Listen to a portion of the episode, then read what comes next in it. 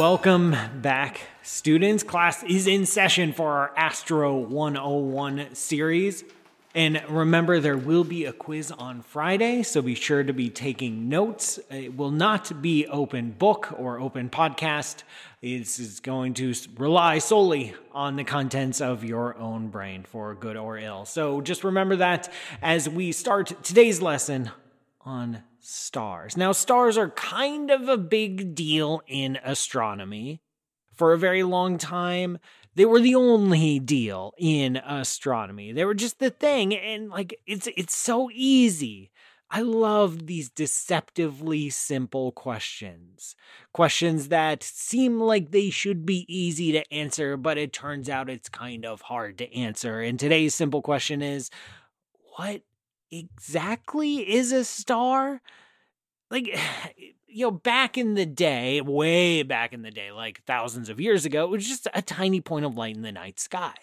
And it's definitely not a planet. The planets were also tiny points of light in the night sky, but planets did something else. They did something different. They wandered around, they had their own thing going on.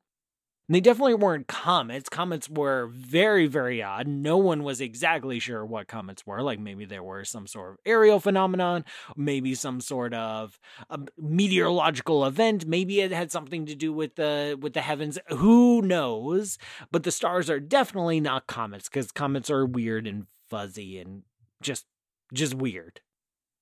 The stars stayed fixed that was about it. Like they were just fixed points of light in the night sky. Like every year, you'd see the exact same set of stars, the exact same constellations. Yeah, yeah, every once in a while, there'd be a random flare up or disappearance, but those were rare enough to be recognized as special occasions and not part of the standard definition of a star. Like sometimes, like a brand new star would appear and, and everyone would be like, whoa, that's kind of messed up.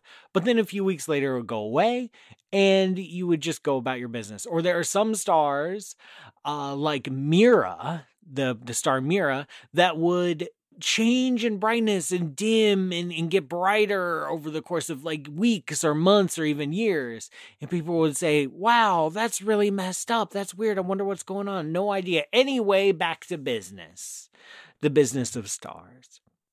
What were they? Were they holes to heaven? Were they distant campfires? You know, every culture had their own answer. And one of the most annoying questions about the stars was how far away are they? And it's annoying because it's a really, really, really hard question to answer.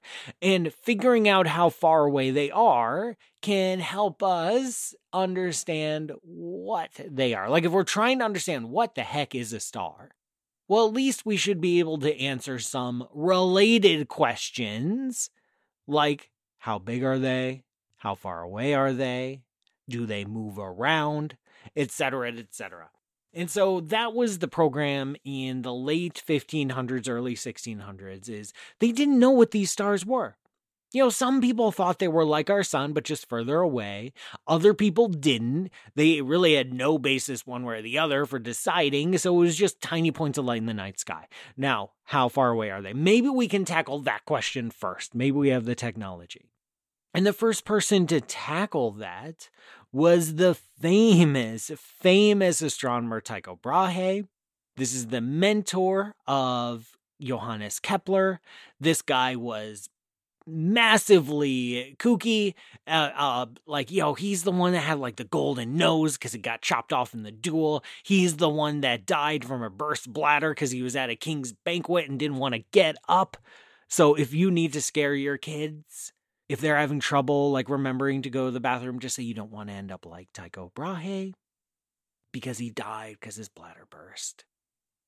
Now, Tycho Brahe did not have a telescope. He, oh, was contemporaneous with the telescope, with Galileo's telescope, but he didn't use one. Uh, he was a little bit earlier on the scene before the telescope gained wide mainstream acceptance, but he had this massive observatory. He was measuring and charting the positions of stars like crazy, all with the naked eye. He was probably the last great naked eye astronomer, the last great pre telescope astronomer. Very interesting fellow. and also a very clever fellow because he was living in the time of the Copernican revolution. He was living at the time when people were starting to suggest, for various reasons, that maybe the earth isn't at the center of the universe with everything wheeling about us. Maybe the sun is at the center of the universe and we orbit the sun and the stars are orbiting the sun and like everything, it's all focused on the sun. People were starting, like people like Copernicus and then eventually his student Kepler, we're starting to make this suggestion. We're starting to make this argument. Galileo was starting to rattle some cages down in Italy about, hey, maybe the sun is at the center of the solar system and uh, thereby the center of the universe.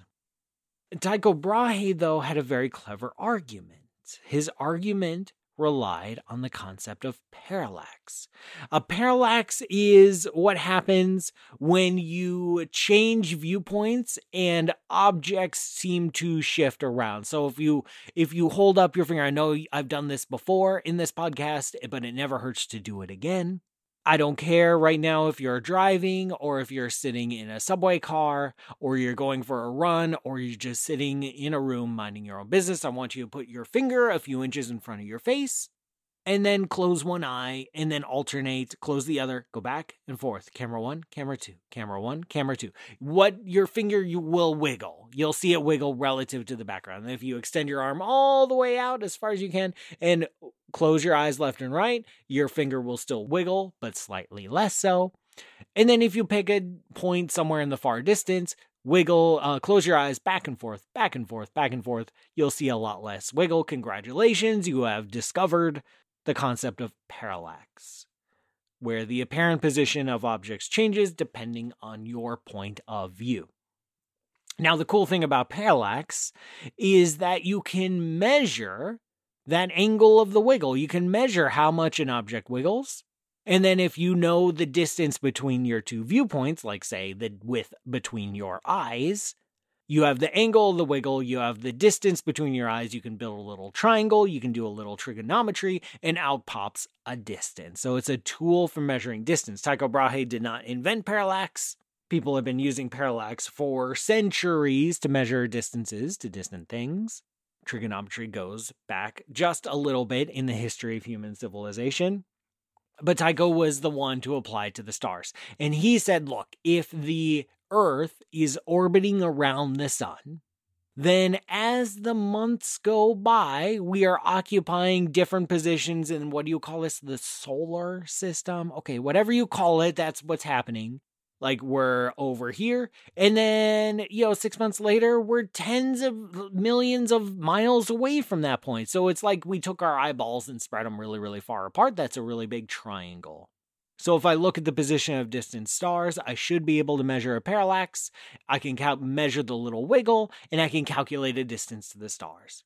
He did that, and then he didn't do that because he, he attempted to, but what turned out is that he couldn't get a single distance to a single star. He couldn't measure any parallax wiggle over the course of months. That meant, and Tycho was very, very quick to make this argument. He's like, look, either the Earth is really at the center of the solar system, in which case we're not moving around, there's no parallax wiggle, and we can't use this technique to measure the distance to the stars, or based on my known limitations in observing, the stars could be so far away that I can't measure their wiggle. They would have to be at least 700 times further away than Saturn, which just sounds absolutely ridiculous.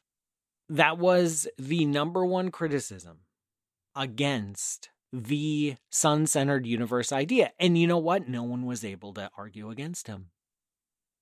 Eventually, the sun centered universe came into fashion. That's the, way I like to phrase it. Just slowly over the course of decades, more and more people adopted it, mostly through the work of Kepler, mostly because it made horoscopes easier to predict. True story in the history of science. Here we are. Uh, it wasn't until the 1800s that people were able to finally get a distance to a star. And it was a German astronomer, Friedrich Bessel, famous for lots of other things, like a self taught mathematician and astronomer and overall genius. Uh, he was the first person over 200 years after Tycho Brahe made his famous argument. No one could rebut that argument until 1838 when Friedrich Bessel measured the distance to the star 61 Cygni. That distance, by the way, turns out to be around 10 light years, and it's one of our nearest neighbor stars. Once Friedrich Bessel did that, once he was able to get a parallax distance measurement to a star, astronomers went nuts over the course of the 1800s, the 1900s, and, and to be perfectly honest, the 2000s, uh, we're still doing it. We still use parallax to measure the distances to all sorts of stars. The latest and greatest at the time of this recording is the Gaia spacecraft measurement. Did parallax measures to, I don't know, like hundreds of thousands of stars. It's crazy, crazy big number. And being able to get the distance to a star is tool number one for unlocking what stars are. Because now that you have a distance, you can start to get more information. Like you can get a star's brightness. It's true brightness. Like some stars are bright because they're bright, some stars are bright because they're close. And you can't tell the difference until you actually know the distances. And once you know the distances, then you can get the true brightness, this number that astronomers call the luminosity. So that's tool number one, getting the distances, getting their luminosities. Tool number two came a couple decades later in the 1800s with the invention of spectroscopy. And I've discussed it before, and I'll discuss it now. Spectroscopy is so critical to astronomy. Spectroscopy allows you to figure out what stars are made of. So you can see why this is such an essential tool. Once you know how far away the stars are, you can get start to measure some of the properties of their of the stars. You can try to get a handle on their mass or their width or their brightness once you know how far away they are. And then with spectroscopy, you can start to get a handle on what they're made of. And you can put all this together to try to figure out what is a star? What are these points of light? Spectroscopy is what happens when you split the light from a distant object, or any object really, and look in detail at all the different bits of light that make up all the light coming from that thing. So, like, okay, how many blues at this wavelength? How many reds at this wavelength? How many yellows at that wavelength, etc., etc., etc. You have built a spectrum. Interesting features will appear in spectra if there's a lot of an ele- particular element and it's glowing brightly, you'll get uh, special lines like a little fingerprint that appears in the spectrum due to that particular element. Uh, if the element is absorbing a lot of light, you'll get like dark lines, you'll get uh, or like a reverse fingerprint appearing in that spectrum. So the spectrum t- can tell you what you're made of, what it's made of. And the most hilarious thing about this of astronomy in the late 1800s is that they were using this tool of spectroscopy like gangbusters. Like they were taking the spectra, especially in the late 1800s, of every star that they could this is before we had any idea of what a spectrum really was. Like, why does hydrogen, when you make it glow, why does it have this particular fingerprint? We don't know. Well, they didn't know. Now we know it's because of quantum mechanics, but they didn't know. But they still used it they, because you could make a hydrogen lamp in your laboratory, see its spectral fingerprint, and then like stare at the sun and see the exact same fingerprint and guess that maybe the sun has a lot of hydrogen in it. They did all this without knowing exactly how or why it worked, but they just knew that it worked.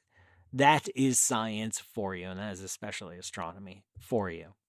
They had no theory of the atom, they had no concept of quantum mechanics, they had no idea what they were doing, but dang it, they were going to do it the long and short of it is by the late 1800s, we started to have some interesting numbers to attach to various stars. We could have their distances, we could have their luminosities, we could have a listing of some of their elements, we could get a handle on what color they were. The end result was a big, giant, confusing mess. Like we we're collecting all this data and we didn't know how to thread it. We didn't know how to sort it. We didn't know how to categorize it. In typical astronomy fashion, the numbers were tabulated, put into spreadsheets, everybody made their own classification scheme and nobody had any idea what was going on. And the typical at this time classification schemes were based on the spectra. And, and they would name stars based on their spectral type. And different astronomers were doing different things like, oh, this line of hydrogen is slightly thicker, so that should be that kind of spectral type. Or, oh, there are a bunch of elements in this one that don't appear in other kinds of stars, so that's going to be that kind of spectral type. Or, or, ooh, this star is slightly redder than average, so it should be its own spectral type, you know, et cetera, et cetera, et cetera. Just trying to find clever ways to divide and classify the different kinds of stars that they were observing. Usually they were classified with a letter of the alphabet. So, okay, this is spectral type A, this is spectral type B, this is spectral type C, etc., etc., for the rest of the alphabet. It was a big mess. Nobody agreed. The classification schemes were all over the place until the early 1900s, and an astronomer extraordinaire named Annie Jump Cannon. This is a woman with more patience than I can ever summon in my entire lifetime. She was begrudgingly allowed to work at Harvard. She was hired as a computer back then. Computers was that was a job description. Uh, but she ended up being really good at this whole astronomy game and too good to ignore and just brush under the rug, even though this was not something that women do. Fascinating story in its own right. Happy to do an an entire episode just on Annie Jump Cannon's career. Feel free to ask. Eh, she classified in her lifetime about 350,000 stars. I mean, come on. This is all by hand, by eye. She would look, eh, the telescopes, the observatories would stare at a star, collect its spectra, uh, record it on a photographic print. She would look at the print, classify the scar. This is type A. This is type. This is type C. This is boom, boom, boom, boom, boom. She was like a machine for classification. She was able to amass so much data that she was able to propose a classification scheme. One of the hard parts of the late 1800s was that because we didn't have a lot of spectra, it was hard to find like common groups and common threads and what were the exceptions and, and what seemed to be a, a general trend here or there. Like, but with Annie Jump Cannon's work, with 350,000 stars, you start to see some interesting patterns. So she proposed a classification scheme that made sense to her, based on the strength of a particular set of spectral lines. I mean, it was worth a shot. Like, okay, well, look at these spectral lines from the element hydrogen. And if they're relatively weak, they'll be this kind of type. And if they're medium weak, they're this kind of type. If they're medium strong, they're this kind of type. And if they're super strong, they're this kind of type. It was worth a shot. Nobody had any better ideas. She took an older alphabetical classification scheme and reordered it to fit her new template.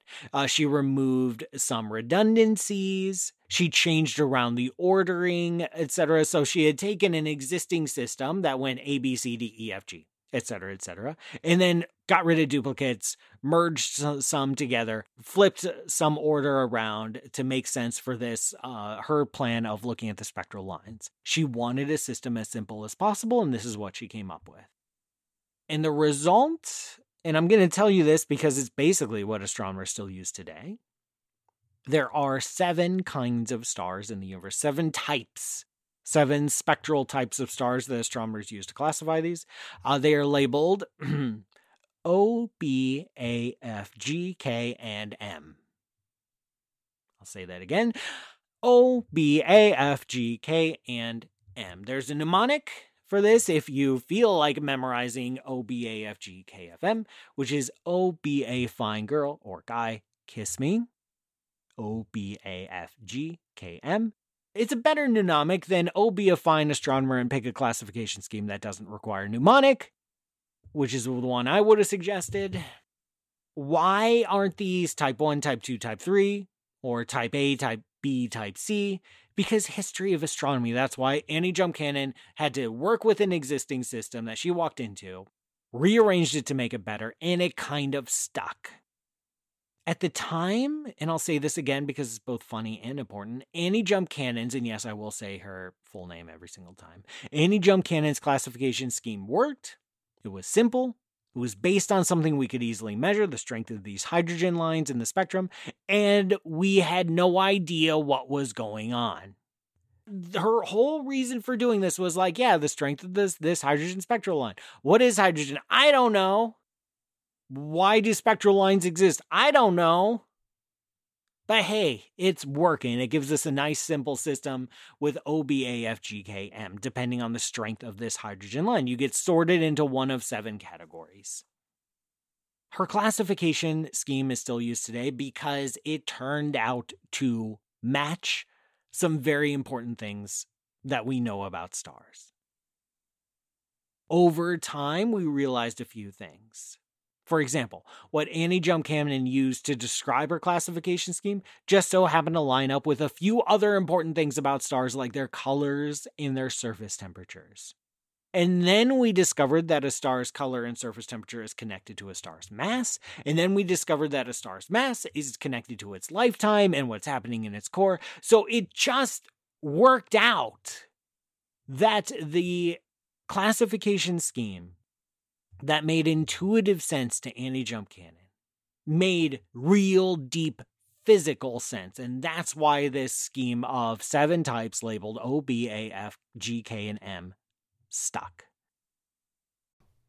Before I continue, I want to let you know that this episode of Ask a Spaceman is brought to you by my friends at BetterHelp. BetterHelp provides easy, convenient, affordable access to online counseling and therapy. And you know, therapy has been an important part of my uh, life experience. Is something I'm absolutely not ashamed to talk about. I wish more people used therapists and counselors to take better care of their own mental health, just like they take care of their physical health.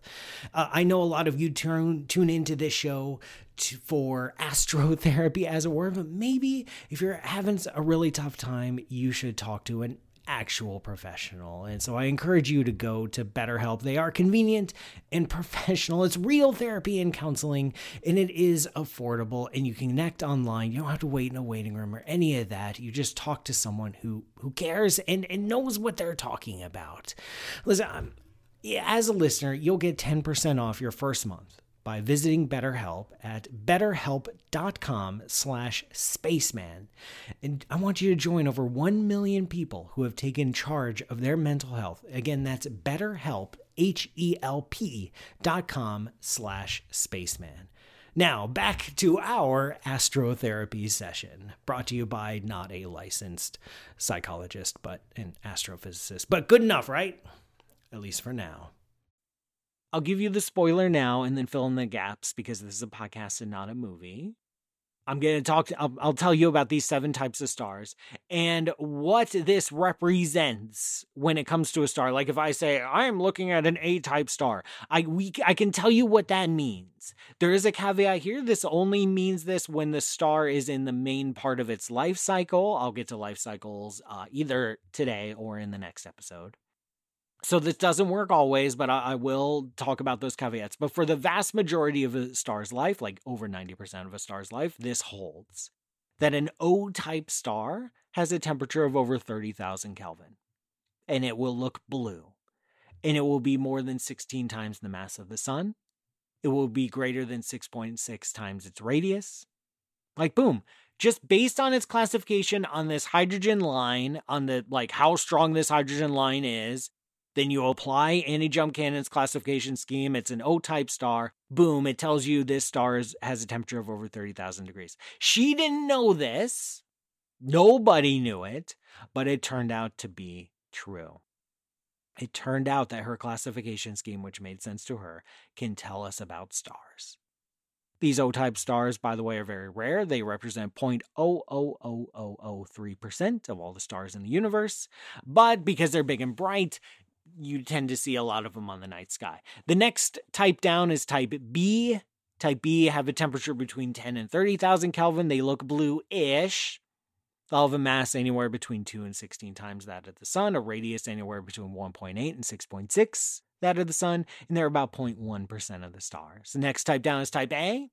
These are mostly white stars with a temperature between 7,500 and 10,000 Kelvin between 1.4 and 2.1 solar masses, 1.4, 1.8 solar radii, 0.6% of the population. F type, these are just plain white, between 6 and 7500 Kelvin, 6,700 Kelvin. A little over the mass of the sun, a little bit bigger, a little bit more common, around 3%. Our sun is a G type star, a G type star, which has a temperature between 5200 and 6000 Kelvin. Looks slightly yellowish light white, like mostly white with just a tiny, tiny bit of yellow. Not as much yellow as we see in the daytime sky here on Earth. Mass range anywhere between 8% the mass of the sun and like a little bit more, around the same size of the sun. Pretty common, 8%. 8% of all the stars in the Milky Way are G type stars. Next type down are the K types. These are pale yellowish, maybe even orangish, depending on their size. Temperature between 3700 and 5200 Kelvin. No smaller than half the mass of the sun, about 70% of the radius, and about 12% of all the stars in the Milky Way. By far the most common kind of star are the M type stars. These are the stars that look light orange all the way to red. No smaller than about a tenth the mass of the sun. That's like the smallest a star can be in our present day universe, to about half the mass of our sun. 76% of all the stars in the Milky Way galaxy are thought to be M type. These are 2400 to 3700 Kelvin the most common kind of star. And so it's like there these are the kind these are the seven categories of stars. Based on Annie Jump Cannon's classification scheme, reveals and it turns out to have this very cool connection to its temperature, to its color, to its mass, to its radius, to all these facts about stars. And she didn't know it.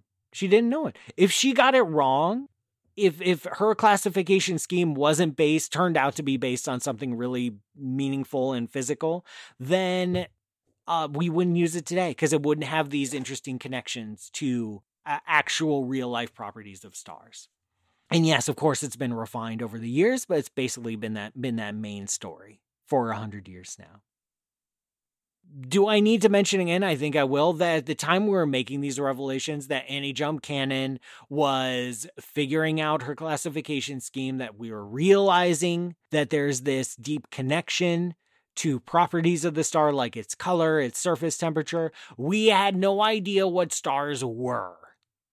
We weren't even there yet. We were getting a lot of clues, we were beginning to realize that they were like the sun, just really far away, but we had no idea what the sun was. The final linchpin, observationally, came with something we call the Hertzsprung Russell diagram.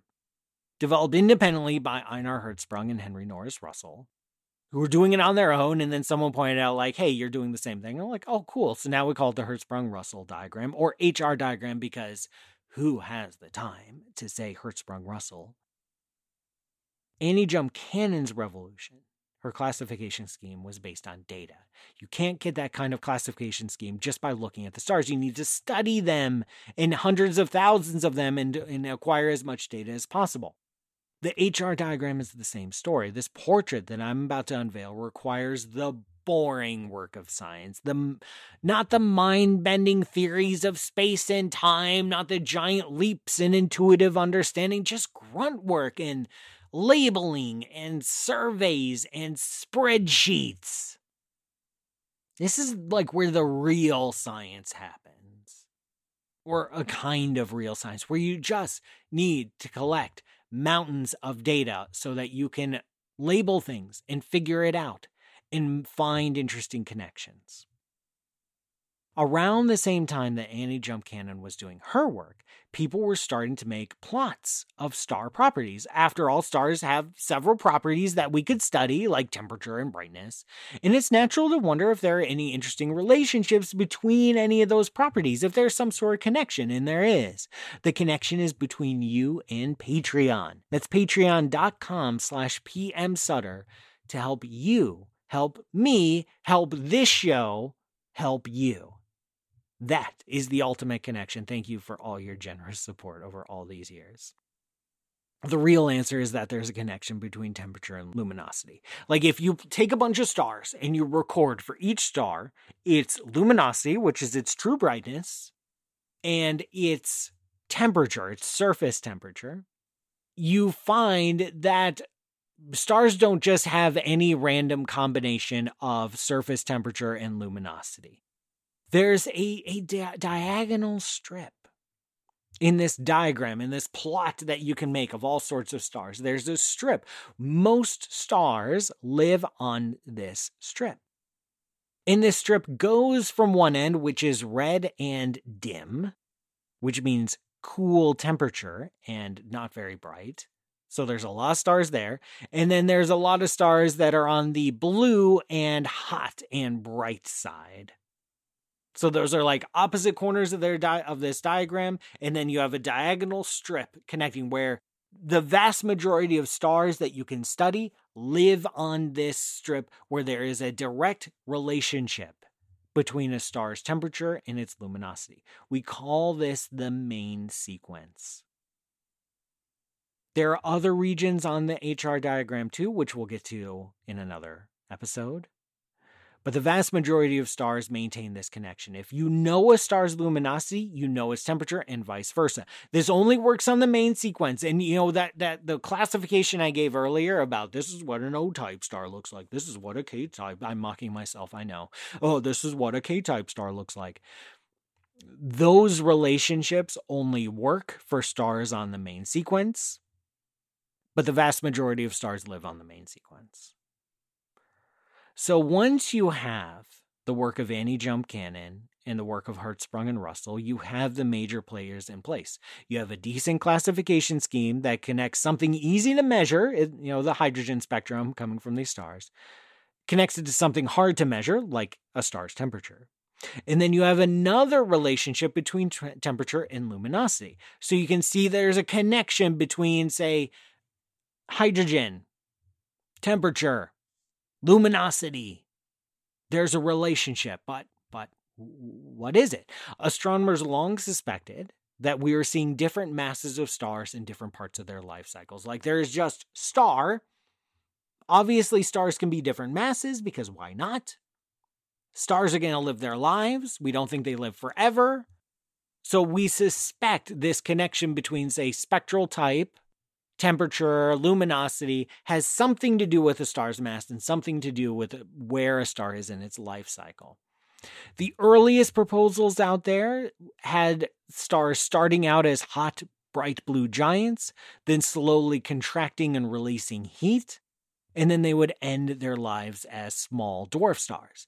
This gave lifetimes of stars in the millions or hundreds of millions of years if you're being generous. This was a problem especially in the early 1900s, because biologists and geologists were coming to the conclusion that the Earth was billions of years old, and everyone thought that astronomers were wrong, and they were right.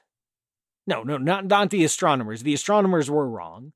The people who thought the astronomers were wrong were right. The astronomers, the astronomers were definitely wrong. It took a couple more decades to figure it out. The answer was nuclear fusion. That was the key that unlocked it all. Once we figured out how atoms work, how nuclei work, how quantum mechanics works, we are able to figure out nuclear fusion. We are able to realize that the crushing pressures and temperatures and densities inside a star are what power it because it can enable nuclear fusion, which can release the energy. We realize that stars form, they have some mass, whatever it is, which starts them somewhere on the main sequence. As they age, as they're burning hydrogen in their cores, they move up the main sequence, slowly becoming brighter and hotter.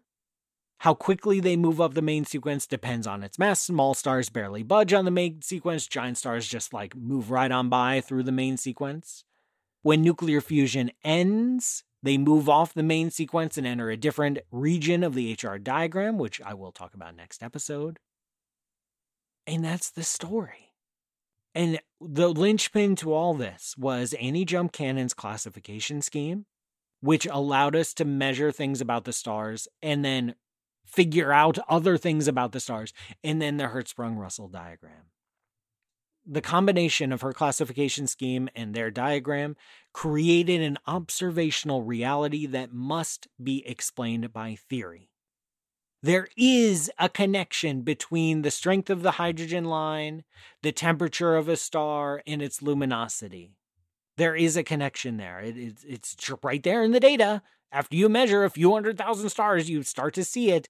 It must be explained by theory. Nuclear power is our theory to explain Annie Jump Cannon's classifications and the features in the Hertzsprung Russell diagram. That is our theory. So, with this theory, we can finally answer the question of what is a star. It's a giant ball of plasma held together by gravity with nuclear fusion happening in its core. That is the definition of a star. That is our theoretical definition of star that best explains all the available data. A giant ball of plasma. So if anyone says, like, hey, what's a star? You can say, boom, you know what? It's a giant ball of plasma held together by gravity with nuclear fusion happening in its core. I'm out. And yes, that means they eventually run out of hydrogen fuel and die, but that's for another day. Class dismissed. Thank you for all the contributions via Patreon. Especially, I'd like to thank my top Patreon contributors this month Matthew K., Justin Z., Justin G., Kevin O., Duncan M., Corey D., Barbara K., Nooner Dude, Robert M., Nate H., Andrew F., Chris L., Cameron L., Naila, Aaron S., Tom B., Scott M., and Rob H. It is their contributions and more that make this show possible. I, I I'm still surprised every month that this happens, but I appreciate it nonetheless. Uh, hey, why don't you check out my book, How to Die in Space? It's available on Amazon, but Barnes & Noble. You can also get autographed copies off my website, pmsutter.com slash book. Go ahead and leave some iTunes reviews if you can. And hit me up with more questions. Hashtag Ask a Spaceman to get your questions in. I absolutely love doing this show, and I hope you enjoy it too. And I will see you next time for more complete knowledge of time and space.